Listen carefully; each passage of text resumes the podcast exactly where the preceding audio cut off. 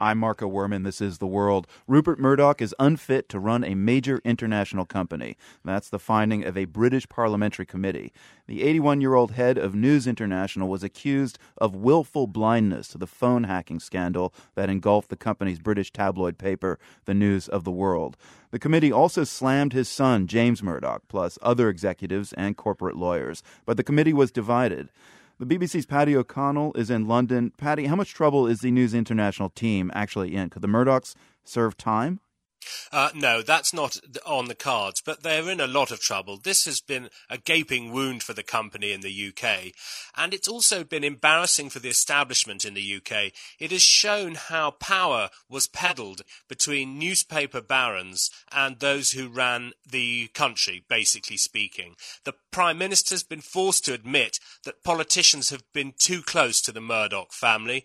Everyone in the political class has been arguing, and now we have a report that says that one of the world's best known businessmen who has media interests across the United States is not fit to run an international company.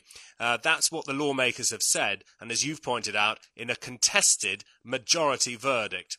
Well, if not jail time, uh, executives can always be hit where it hurts, the, the bottom line. How might this affect the Murdoch's business empire?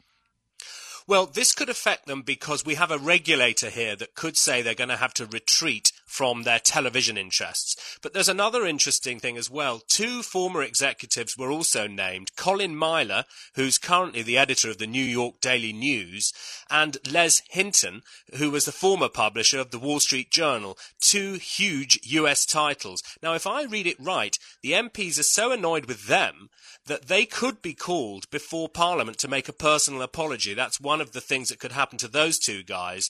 Colin Myler's issued a statement saying he maintained he had given accurate and consistent evidence and that he expected to be cleared by the police here. Paddy, you've worked here in the U.S. in journalism. You know the foibles of the journalism system here. When you try to explain to your American friends the relevance of the phone hacking scandal in the UK and the Murdochs' hyper ambition, what do you tell them? I think you've got to boil it down and be really quite mean. We know that in the US there's a polarized media. I can ring friends of mine and they say that public radio, which you and I love, is full of pinkos.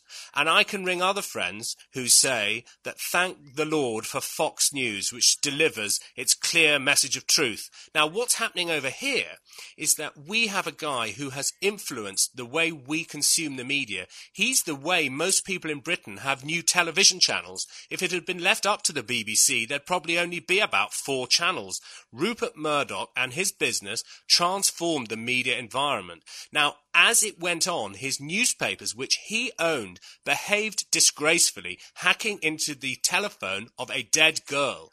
Now, public was so shocked that they asked, how did these stories we've been reading in our tabloids, how did they come about? So that displays British hypocrisy. We always knew there were underhanded tactics. But now it's in the public, the newspaper had to close that particular title. When they did the clearing up operation, they found out that the man at the top had to answer, what did you know and when did you know it?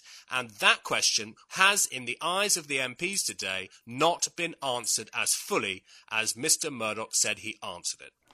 Paddy O'Connell, host of the BBC news program Broadcasting House, speaking with us from London about the latest in the phone hacking scandal, which now seems to be the Rupert Murdoch scandal.